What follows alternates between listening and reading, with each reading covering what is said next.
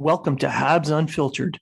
This independent podcast is featured on the Hockey Writers and iHeartRadio, bringing you honest and unfiltered entertainment and discussion on the Montreal Canadiens and hockey news. Your hosts, Matt Smith, Treg Wilson, and Blaine Putney, are proud to be one of your trusted sources. If you are talking about it, so are we.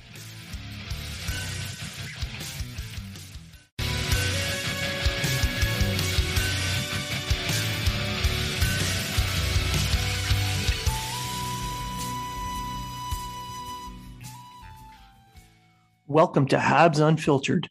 This independent podcast is featured on the Hockey Writers and iHeartRadio, bringing you honest and unfiltered entertainment and discussion on the Montreal Canadiens and hockey news. Your hosts, Matt Smith, Treg Wilson, and Blaine Putney, are proud to be one of your trusted sources. If you are talking about it, so are we.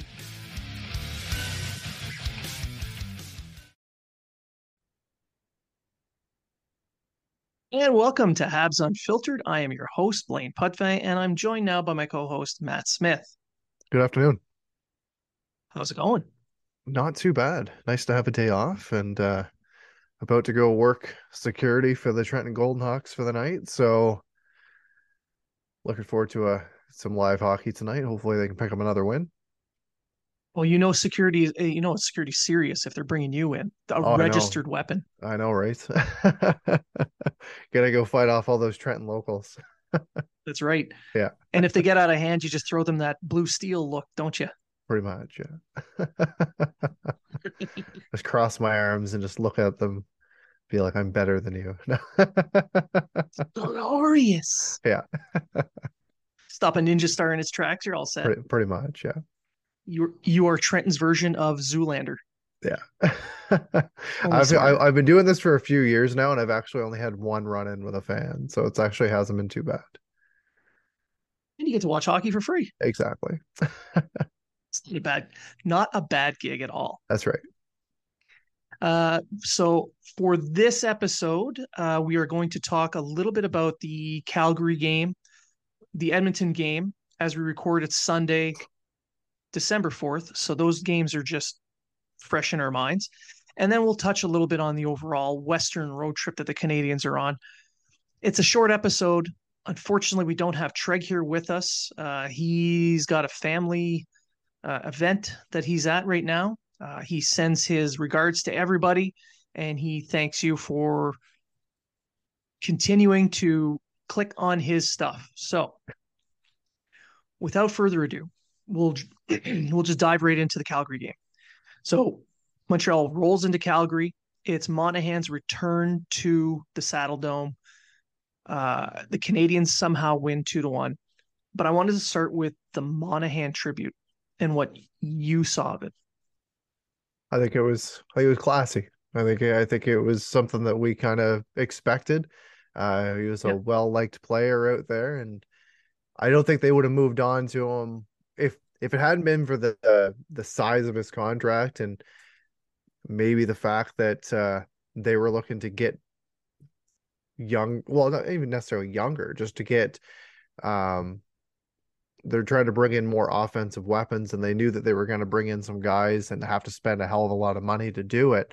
Uh bringing in uh Kadri, Weegar, uh Huberdeau, cetera, and and signing them to contracts they probably wouldn't have moved on from them but uh it's a it's a deal that right now is where really worked out for the Canadiens and if they can flip him for a a prospect or a first round pick then it's a massive win for Hughes but uh about the tribute yeah it was classy I think he really appreciated it, and uh, he ended up having a very good game against his former team. So it's kind of a win-win. Yep, he him. did. Uh, I, I, they showed some of it on TV, but mostly it was his response to the fans. I mean, he's normally a very reserved, quiet person anyway, but you can tell he was moved emotionally. I mean, this is a guy who was drafted by that team, spent his entire career up till now with that that city, Yeah. those people, and it meant a lot to him. You can tell, and he was motivated, I think, to show Treliving that he made a mistake. That signing uh, Kadri to a larger deal for a longer term for someone who at as of the recording of this episode has less points than Monahan. Yeah. Was an error. And I understand why. Uh, they they were worried about uh, Monahan's health moving forward. And I agree. This is a massive home run for the Canadiens. Right. Uh, getting a first round pick just to take him on and then have him play as a second line center already. If they score another first round pick, uh, we'll be able to look back in about five years if this Canadiens team is a Stanley Cup contender and say the this move was a major uh, reason why. Right. I think most people are obviously going to take Kadri over Monahan, but as we record right now, they both have 16 points. Yeah. Right. So, I, I as I said, it's a massive win so far for Hughes. If they can flip him, as you said, it would be a it'd be a huge win. And uh, there's going to be people that are out there at the deadline that are going to want this guy on their team. Absolutely. I know there's a big discussion about keeping him, signing him to a contract, and the Canadiens are exploring that option. Uh, Hughes has already said that they are looking at that, but they're looking at all the options available to them. And in the long term, really, they are better off to trade him for a large asset. And he is on the lookout for another first. And if a first is offered, you take that first.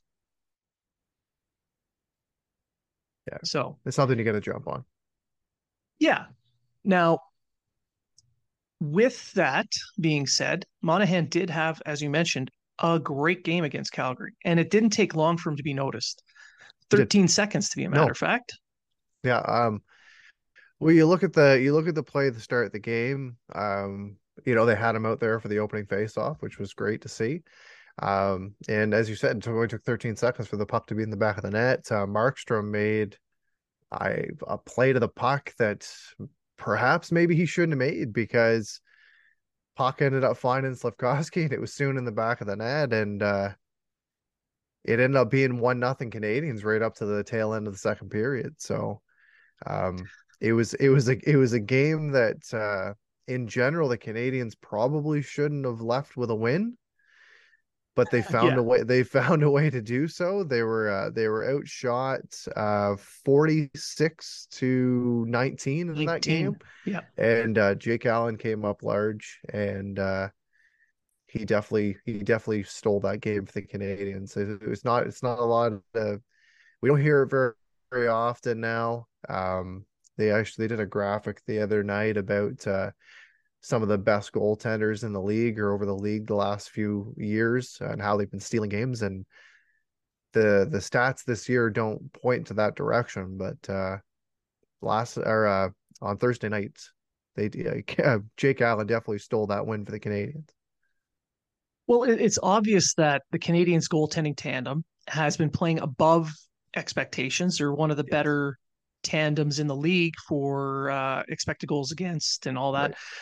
And it's not a surprise that they're competitive because those goalies are keeping them in the games. I mean, you look at the amount of chances that the Canadiens gave up in that game. Now, it, there's only a handful that were given up by Calgary. Four high danger chances, to be a matter of fact.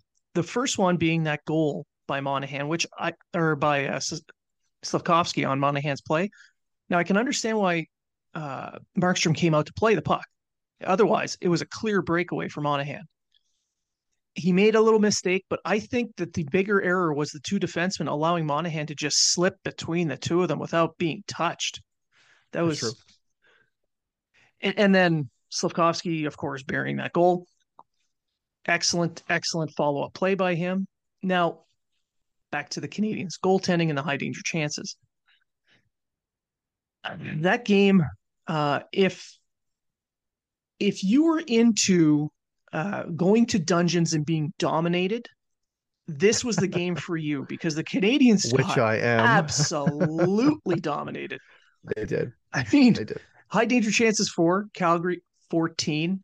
Canadiens four. Uh, the yep. Corsi for percentage, the Flames were at about sixty five percent, meaning they controlled the game sixty five percent of the time. They had seventy eight percent of the high danger chances and they were at about 66% of the expected goals for. This is a game that every stat says they should have won and won big. Right. And this is where Jake Allen did step up. I mean, he had a couple of bad games prior to this, but he's got a newborn. He's probably not sleeping that well when he's playing at home. Right. He goes on the road, gets a solid night's sleep, and then whoop, turns into Superman. And uh, we even saw how the Canadiens were playing. They they were they were getting in the lanes. It was kind of like the San Jose game. Yeah. But San Jose how they played and got in the lanes of every shot that the Canadiens were trying to take. And um, they were able to do that. And uh, Savard's been doing that all year. He had seven blocks in that game. So, um, and they also played a game with uh, a full six def- uh, well, they put seven defensemen actually, um, but they played with six defensemen, which we'll get to for the next game because that wasn't really that wasn't really the case for the uh, for the majority of the Edmonton game. So, um, but with the with with the Calgary game, it's just this team doesn't quit, and they were given an opportunity late late in the uh, late in the game. As I said, they were playing um, eleven forward, seven defense. Um, again, the fourth line didn't provide very much. Like Wideman only played just over six minutes, as did Pezzetta. Um, and it was the same thing for the Edmonton game. However, Pitlick uh, jumped into that. Um, fourth lines needs to be better. It's there's no there's no other way of putting it. Um, but they were finally given an opportunity on the power play, and Caufield uh, Caufield scored off of a great pass from Suzuki when another uh, with with a secondary assist to uh, to Sean Monahan, and uh, the power play is starting to heat up a little bit. It's not as um predictable as what it was, but it's still quite predictable. You know who it's going to, you know who's going to shoot, but they're making it work as of right now.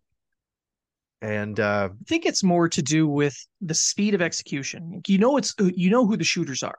Yeah. But instead of pass setup, pass setup, Yeah. pass setup, shoot, it's quick pass, quick pass, shot. yeah, get it on You're a not stick giving the other off. Team, yeah, Yeah. you're not giving the other team time to set themselves, and that I think has been the difference in this road trip thus far. Well, it's it's Uh, how it's how they they set up as well. Like we know Yeah. that the we know that Suzuki's got an underrated shot, and he's got the move It's where so unsustainable, though, exactly. completely unsustainable. Um, but it goes up close to the blue line. He comes in, he skates in. It's a quick wrister, and he's got. It's a very underrated shot, as I said. With Caufield, they try to get it around the around the just south of the face-off dot. What we saw the other night was the fact that they were trying to, and against Calgary, they were trying to put him closer to the goalie, and maybe a little, just like a little backdoor pass type thing, and it was it was causing a little bit more grief for the defenders because he wasn't just stationary in that one position. So it's something to uh something to look forward to in the next few games, and maybe that they're gonna mix things up a little bit. Well, if the playoff is uh, the playoff, if the power play is clicking, it can steal games. I mean, Jake Allen was a massive piece of that game against Calgary, but that that power play goal by Caufield off that gorgeous cross seam pass by Suzuki, that was the winner. And you want your power play, and the Canadiens only had uh, they had three power plays that game. They went one for three. They shut down all the other ones. So if you're winning the special teams battle, and your goalie makes unbelievable saves, you have a shot. Now the Right. game against Edmonton, well, well, they that was a game they should have won but lost, so it kind of evens out.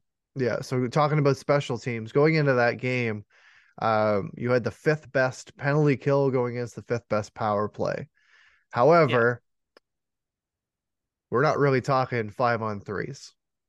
We're talking penalty kill in general. We're not talking about consecutive, consecutive, consecutive five on threes. We'll get to that in a moment. I just wanted to make it clear. I want to talk about the the game at five on five because the Canadiens absolutely dominated They that did. game. They did. They were 63% on the Corsi for. Uh, they were, well, they were only 50% on the high danger chances. I mean, eight each. Um, and they had a couple more scoring chances. Uh, the, the expected goals for were about even. And I think that has a lot to do with the skill level of the Oilers. Now, the Canadiens controlled possession, but whenever Edmonton had the puck on McDavid's stick, it was dangerous. Uh, which it which it always will be against most teams. And yeah, before we move on to our next part, shout out to Kaiden Guhle for actually putting his hands on McDavid and not taking a penalty. And no one shot him. No, and nobody nobody crucified him. He didn't up in the box for the rest of the game. Actually, I was I was rather impressed by uh, his mobility and his ability to stay with uh, stay with McDavid as McDavid's coming in almost top speed to get himself set up, and yet Guhle just stayed right there with him, kept his gap, was able to rub uh, rub him out of the play. Uh, Guhle also played a strong game throughout. I mean, there's some errors. He's still a rookie, but overall, I mean, the guy played over 20 minutes against right. some of the most uh, potent offensive players in the NHL. Right. And he did not look out of place. No, not at all. Which bodes well for the Canadiens' future on the blue line, but not so much in that game because another segment of the blue line uh, brought some issues. Like Xhekaj made a small uh, made an error behind the net at the end of the period, causing a, a penalty to be called, and from there it snowballed. Yes, it would be the nicest term I could use. Yeah, it was a very what that garbage very, was. It was a very steep hill because that snowball it grew pretty quick. Let's just say that more of a cliff, more yeah. of a cliff, because that was that was ridiculous. It was. It was. I mean, holy Jesus. At one point, I, I asked on Twitter if any team had ever spent an entire period shorthanded, you know, just to find out.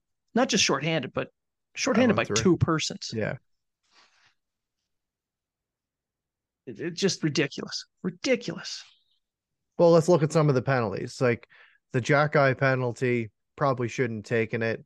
And um, thank you to Jack Michaels for bringing it up every about 15 seconds. And like, I know I've got a good so friend of mine. Of play too. I, I, got a good friend of mine that I know that's going to listen to this show, and they know I'm not a Jack Michaels fan, and I'm just going to keep saying it. So, yeah, I, I, can see why. It's just, it's just like I, he calls a good game. It's just how he calls the game. It, it needs, highlights. It, everything's uh, everything's got to be a highlight.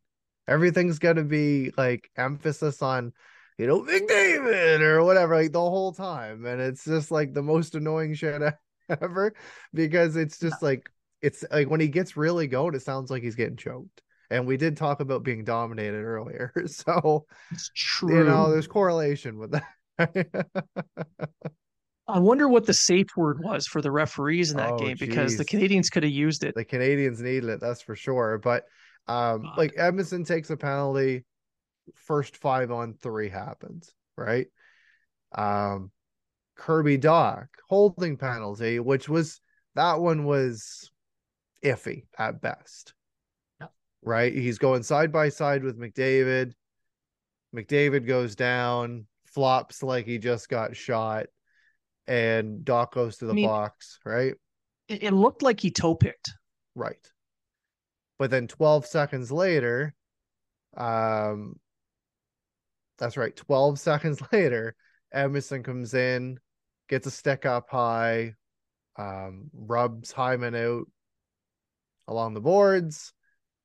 Hyman gets cut, slow to his feet, gets a band aid put on his head, is out there for the next shift and now, uh, that and, penalty and, I want to talk Edmonton, about. And Edmonton's out the rest of the game with a five, uh, yeah. five in a game for a cross check.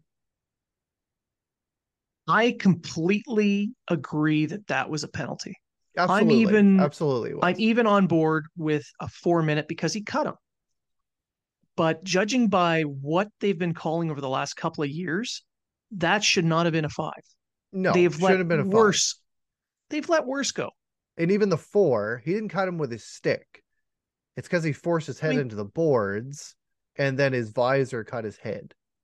But I mean, I can but still still, give him. A, I would accept a four over a five in a game, especially at that point in the game where having your one of your top four defensemen in the game could have really helped the situation with the Canadian. And maybe yeah. it maybe turned it maybe turned this into a victory. You never know. Yeah. But I don't but yeah. I don't agree. I don't agree that it was five. Especially no. especially that... since especially since Hyman continued to play and uh, he picked up he picked up uh, two assists in the game, uh, one of them being just a couple minutes after his alleged injury that he was slow to slow to his skates for. Well, uh, uh, whether or not a player's injured shouldn't factor into whether it's a major or not. I, I I'm not a fan of that part, but the fact that he was given a five in a game would say that he purposely targeted that player's head and right. followed through, even though he couldn't. He could have stopped, and in in this case, he didn't target players head on purpose, not my view. Um, right. With Hyman bent down, slouched over, uh, could Edmundson have just instead finished his check properly and not put his stick out a little bit? Sure, but that's why it's a penalty and not right. a big hit. Yeah, that, there's a reason why the league didn't have a conversation with Edmundson after the game. Yeah, yeah, but, but it really, but that it really, was, but really, like that after, was the turning point. Uh, but after that, though, that's there was three goals scored, five on three, and yep. then all and then all of a sudden the Canadiens got on the gas right after that, and um, uh, Dadonov scored a second of the season, assisted by uh, Armia, and I believe Kovacevic got an assist on that one as well. Um, Armia got a quick shot on net, got his first point of the season. Thank God it finally came um, and Dadonov potted that in. Uh, soon after, Canadiens get a little bit of a um, a power play opportunity from a hooking penalty off of McDavid when um, Matheson was cutting to the net, and we see Xhekaj jump in for this time, score his fourth of the year. Um, I like that sequence because I, I don't know if he was just trying to get the shot through or if he was saying, "Hey, I'm the best option." But uh, what I like it is that Slafkovsky was looking for that puck, and he was lifting his stick a few times, and I don't know if that was more of a decoy, or or what happened on that play, but I thought he was the best option, and apparently he was, and he ended up scoring his fourth of the year. Now that play, I agree. Uh, he it, it looked like he was going for the simplistic approach, and. Yeah you look at how he walked in an extra five, six feet because he was given that lane. Uh, Slafkovsky off to the side drew one of the defenders by being so open and calling for it. Uh, and Xhekaj's not known for having a blistering shot, but what he is known for is accuracy. He's able to get shots on net. And in in that play, it looked as if he's he thought, eh, I got some space, I'll just take a quick shot. And it, it went in. So right now he is leading. he's leading all rookie defensemen in the NHL in goals. Yeah. Yeah. So and Not he bad. is yeah, and he's got he's uh Savard's got eight points. Xhekaj's got seven. And Guhle's got nine as of right now. So the uh, the rookies wise, he's yeah, right up there. Yeah, but rookies rookies are uh, leading the way for the Canadiens this year on the blue line. Is that's pretty much all they are. Honestly, I, I'm kind of I'm I'm kind of hopeful in watching this because we've got so many rookies, like you mentioned, and pretty much all of them are playing so well throughout the year. I mean, yeah, there's a couple of ups and downs. Harris has had a couple of bad games, but overall, globally, uh, the rookie defensemen have stepped up. Yeah. Kovacevic, you you watch a game and find an event where Kovacevic's name pops out for you. The fact that you don't notice him says a lot about the effectiveness of his play. Yeah. Like the the goal that ended up being the winner, the nurse goal. You yeah. can that was a little bit on Kovacevic, but it was mostly on Jake Evans. Yeah, Evans lost his man. Right. Because you don't let a guy from the blue line just skate in like that and uh and get that close to your goalie. Um, but it was pressure that was on Kovacevic. But at the same time, I'm not gonna I'm not gonna blame the defense much in that game because the majority of the players that were playing were were rookies. And at that point, Edmundson was gone. They knew they they knew he wasn't going to come back. To mention, they were used heavily in the penalty kill. They put yes. in a lot of minutes in that period. They did uh, prior to because they had to kill not one, two, but try to kill three straight five on threes. I mean, right. not not like there was a gap in there either.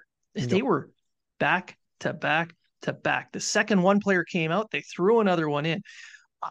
I'm not saying that the Canadiens did not deserve the penalties, but how often do you see calls like that being made in a game and then continued? I mean, right. they let a lot of stuff go one way, call stuff another way. Well, uh, like the standards look, that they're calling change. I look at the McDavid goal that made it five three, and yeah. uh, just before that, well, Evans' name's coming up again. He was coming over the blue line. I believe it was Kostin. Gave him a bump at the blue line. Clearly an interference call. Mm-hmm. And probably 20, 30 seconds later, the puck's up the ice. No whistle in between and McDavid, you know, uses his speed, cuts through, and scores what ends up being the uh, the five on the the five three goal, which at that point pretty much put it at a hand for or out of uh out of the way for them to pick up a victory. So it was uh it wasn't the most consistent called game. I'm not going to say that that's why they lost. Um clearly the Canadiens' uh discipline or maybe some of the decisions they made weren't necessarily there but you look at any team and you get three get pretty much three consecutive five on threes you're not going to win that game especially not against a team that's running at a 28% on their power play who boasts Leon Draisaitl and Connor McDavid right. as shooters on their power play. Right. You will not win those games. Uh, granted, Edmonton stole a win because of their power play. Yeah. But that's what good teams need to do. And right. Edmonton is desperately fighting for that uh, that playoff seeding. So good for them. I mean, I'm not uh, they overall I thought they played a fairly strong game and no one could say that the game between those two teams wasn't exciting to watch. No, it had him. It's had it had its moments. If you ask Jack Michaels, it was the entire game. Um, oh yeah, domination. Right. It, it, or it had its moments, but uh, if uh, like if you're if you're a fan of, you know, power play after power play after power play, which I am not. I real I do enjoy no. watching five on five hockey.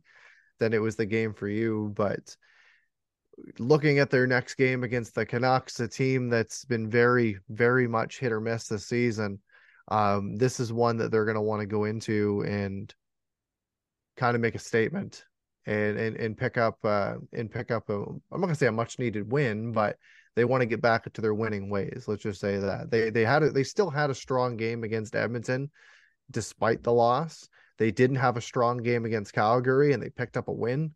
So how about a strong game where they pick up a win? That would be nice. Put the two together. Right. Now, part of the uh, the road trip thus far uh, has been the use of Slafkovsky in a top six role on the Monahan line. Right, uh, which is something Calgary, we've been asking he, for for a long time. Exactly. So he put in about 12 minutes and 30 seconds worth of ice time in the game against Calgary. The game against Edmonton, despite all of those five on threes and all the penalties, he still ended up just under 15 minutes.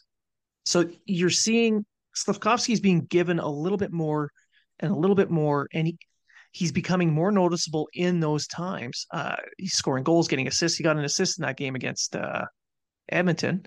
Um, and yes, there's some issues with his game, but he's a rookie. He's still learning, but you can see what he's slowly becoming, and he's gaining more. So the game against Vancouver, I'm hoping to see. Uh, with the lack of all the five on threes, a little bit more ice time towards Slafkovsky and his line with Monahan. maybe maybe upwards of 16 minutes, just to see how he does against a team like Vancouver, who they're up and down, but they are they do have a lot of very good pieces there. They do. They've got firepower, and I will not underestimate them when you look at some of the weapons they have in Pettersson, Horvat, who's having a very good season. Got 19 goals this year, uh, contract year. He wants, uh, he wants to be, um, he wants everyone to be looking at him. That's for sure. Possibly guys that are going to sign him in the offseason if he if he doesn't resign in Vancouver. Um, they've got Miller. They've still got Quinn Hughes, who uh, who right now has 23 assists and no goals. So um, I know a lot of us were looking at Barzal at the start of the year because he didn't have a goal and he had a whole hell of a lot of assists. Well, now it's Quinn Hughes. Uh, you've got uh, Kuz- Kuzmenko, who come over from the KHL, who's starting to heat up, and he's almost a point a game player. Um, they've got all these tools, but their defense is very poor. Yes. And their number one goaltender, who hasn't really been playing like their number one goaltender in Demko, is actually out with an injury right now. So you're uh, so the Canadiens are either going to see Spencer Martin or they're going to see Delia, who was just called up. So Spino mm-hmm. Martin played the other night against Arizona could we see Martin again, or are they going to throw Delia in against the against the Canadiens on Monday night? It's hard to say. I would assume Martin gets the start because there's been a couple of days in between, um, and a player on the Canucks lineup that that's going to be of interest to me in that game is Brock Boeser, right? Because he has always been a Habs killer, but there's some issues with him and the team right now they've given him permission to talk to other teams to try and facilitate a trade.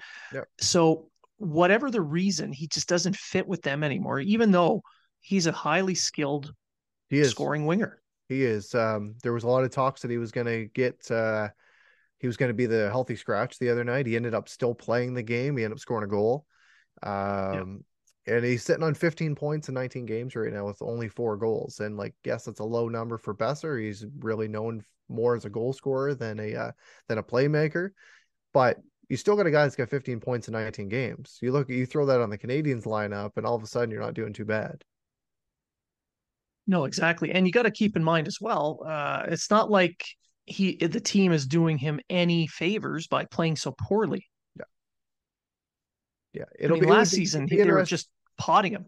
Yeah, it'd be interesting to see if he gets traded where he ends up. He's I think he's making just over six million a year for the next couple seasons after this. Yeah. He's on a three year deal making like six point three or six point four or something like that.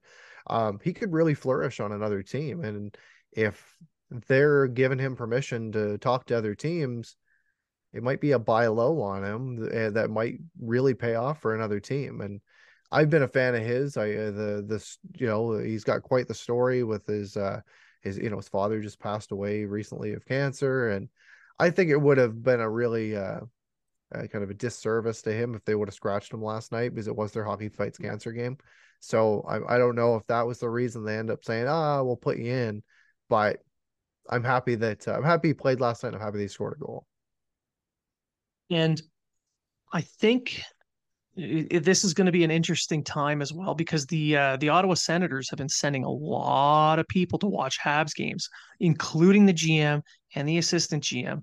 If people out there don't believe me, go check out Montreal Hockey Now. Marco D'Amico put friend of the show, Marco D'Amico. Hey, Marco. Uh, he put out quite a bit of information on the scouts that were uh, showing up to multiple games in a row, and the the GM, the assistants uh, the pro, uh, the head uh, scouting, head of pro scouting was at several games, including on this road trip. So maybe Ottawa sees something and there's a deal to be made there, so that the Senators can finally end their rebuild and move up ahead of the Canadiens who are actually rebuilding. Right. Well, you look at the you look at the you look at the the bodies that they brought in. It was a kind of a wholesale change for the Sens, and yeah. so far it just it hasn't worked out. Some of the firepower that they have, um, you look at them throughout the lineup and you're like, you should be a better team than what you're putting on the ice. Yeah. But if they do need a defenseman, I mean Edmundson's right there. He is. It would be a it would be a, a drop in the leadership group, that's for sure, if they were to move him out. True. But... You get a good price for him. Yeah. With the way the rookie defensemen are playing. You, you got to you got to yeah, make the move. Yeah, but then it's who do you bring in to fill the void, right? So I don't think you need to bring anybody in. You do, you do, but you Really? like when you, if I'm looking at a tough minute guy, I'd rather have Edmundson in there than a Chris Wideman, True. right? So Uh, and however- I and I wouldn't want to put that much pressure on Xhekaj yet or on Kovacevic. I think you can spread those minutes around to all of those young guys. I mean, more time for them to play on a in a season that really there's no pressure. Right. What does Edmundson still have left on his contract? One more season at 3.5 after this. One more season. See, I could see him moving maybe after next year, like in into next year, if he's going to move at all. Summertime trade deadline Yeah. kind of thing. If he's Sure, gonna if he's sure. gonna move at all, because it's gonna sh- they're gonna shore up a little bit more money to spend. Um, they obviously they get to sign uh, Caufield, etc. But I don't think he's gonna move just yet. I think they want to see. I think they want to see maybe a full season from their youth, see what they're looking at, and they don't want to fast track some of the youth into playing these tough minutes that quick. You don't want to see Kovacevic or Harris or Xhekaj have have to be shuffled into a fourth line or fourth or uh, into a top four role right away when Guhle right now is is playing to that level. Like I can see Guhle going out there day after day and playing against top competition, and I don't have a problem with that. He's been the one that in that mix, that rotating uh, mix of defensemen, he's the one that you're necessary. You are 100% not taking out of the lineup. But he's but he's proven that with his play. The other fellas haven't just yet. True. No, I'm not I'm not disagreeing whatsoever. I'm just thinking that you can give a little bit more time, a little bit more developmental opportunities. Yeah. I wouldn't be I wouldn't be heartbroken if they got mm-hmm. a good return for him right, Right. away. That Right. It depends on the deal, obviously, like anything else. We've talked Yeah, to exactly. we've talked about him a bit. We've talked about uh Anderson a bit. We've talked about other pieces, and it really comes down to what the trade entails, what what they can get for him. I just think that if a trade's to be made, maybe it's more of an off-season thing. Um, you look at some of the money that they're going to be getting rid of in Dadonov, Drouin, etc. You're going to have a little bit more to play with. So maybe, Yeah. may, maybe a deal will be there to uh, to be had to bring in another guy. Now, before we end it, because we're going to cut this sh- uh, this episode a little shorter than normal because we don't have Treg rambling.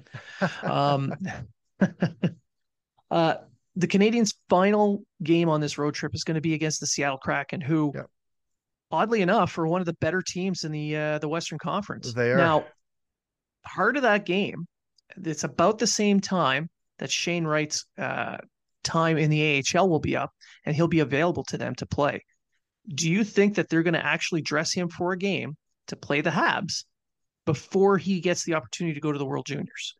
It's hard to say because if he does, it's a publicity thing. If Yeah. not, one of his first games back after the World Juniors is in Montreal.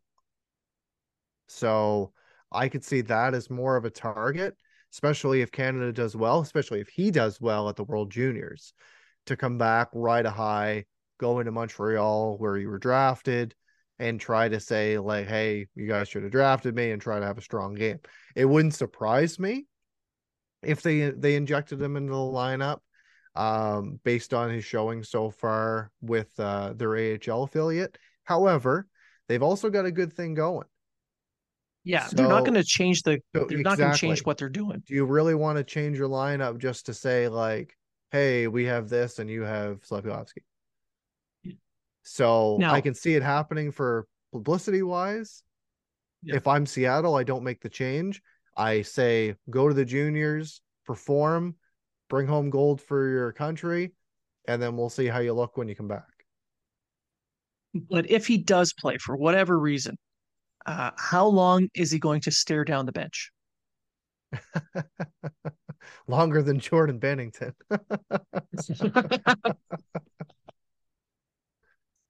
Right. Yeah. Yeah, that's true. Yeah. and maybe he just stares up at the press box or if he is in the press box, does he just sit and stare at Hughes? Oh, maybe he just looks just looking across the whole time. just dead it's, ass it's, staring him it's, in the it's hard to say. You know the kid's gonna be a good player. Like we poke fun at him Yeah. and we poke and, and everything else. You know the kid's gonna be a good player. And if he ends up playing for Team Canada the juniors, I hope that he does well. I hope he's a leader for that team. And I hope he does help Canada bring home um, a gold medal on Canadian soil. Um, however, with how they've been playing, and you look at some of their centers uh, in Schwartz, McCann, Beniers, etc., uh, Yanni Gourde, Wennberg, whoever else um, that they're playing at these positions, Geekie, etc. These are NHL players, and Yeah, he's going to have his uh, he's, he's going to have his work cut out to take yeah, their spot. because it's Geekie that really is the one that has been uh, has been um, pushing the play on that fourth line right now, and he's a uh, you know half a point a game player right now. Even though he's playing sub ten minutes a game, he's he's making the most Yeah. of it. So for, Yeah. if right now there's for for Wright to come in and to be productive, he's got to be in a a top nine, top six role. And right now, with the way that Seattle Kraken are playing, that's not there for him. No arguments here. Now, before we sign off, or do you have any final thoughts? Um, don't know their names off the top of my head because I kind of forgot about it until you asked me this. Um, but look up the story on the Brandon Wheat Kings, and there were four young gentlemen that uh, stopped a uh, potential suicide um, by just simply asking a gentleman if he was okay, and it looked like he was going to possibly take his life off of a bridge. And uh, they were able to get help for him, and they mo- most definitely saved a life that night. So good on them, and uh, that's uh, an incredible story. Yeah, And it, it, it comes at a time when hockey culture is being just bombarded with all kinds of stuff. So, n- hearing the good side, because there's a lot of good in the hockey world, a One hundred lot. percent. Yep. So, hearing a little bit of good news, uh, a nice story, uh, it's it's heartwarming, and I'm very very proud of what those young men did. I'm very happy that uh, they were able to to do that for that man. Okay. So I have their na- names here because Okay. I don't want I don't want to not bring up their names. Uh, so it was Jake Chiasson, Calder Anderson, uh, Nolan Ritchie, and Ben Thornton. So good good on you for uh, for everything you did. Uh, you know, you didn't you could have kept driving that night, um, but the fact that you you know you stopped your vehicle, you asked this guy if he was okay, and I said you, you saved a life. It, as as as Blaine alluded to, uh, in a time where it's scandal after scandal after negative press after everything else. Um, it's nice to see a positive um, story when it comes to hockey, especially in Canada. And uh, good on you for what you did. And for myself, I just want to say thank you to all of our listeners for tuning in, for uh, sharing with us, for sending emails, interacting with us on social media, and uh, helping us grow our subscription base by 38% year over year. Um, it, it shows that you guys like what you're hearing. We're happy about that. Uh, we, we're we're very proud that you've added us. Our new listeners have added us to their rotation. We know there's a ton of great shows out there. I listen to several. Uh, there there's a ton of wonderful shows. Uh, we can go on for hours naming them all, but we know we're not the only show you listen to. We're happy to be part of that rotation. So again, thank you very much. Thank you for listening. And remember, if you're talking about it, so are we. The Podcast Super Friends is a monthly meeting of five podcast producers. Hi, I'm Katherine O'Brien from Branch Out Programs in Baton Rouge, Louisiana. I'm John Gay from Jag and Detroit Podcasts. I'm Matt Kundle from the Sound Off Podcast Network.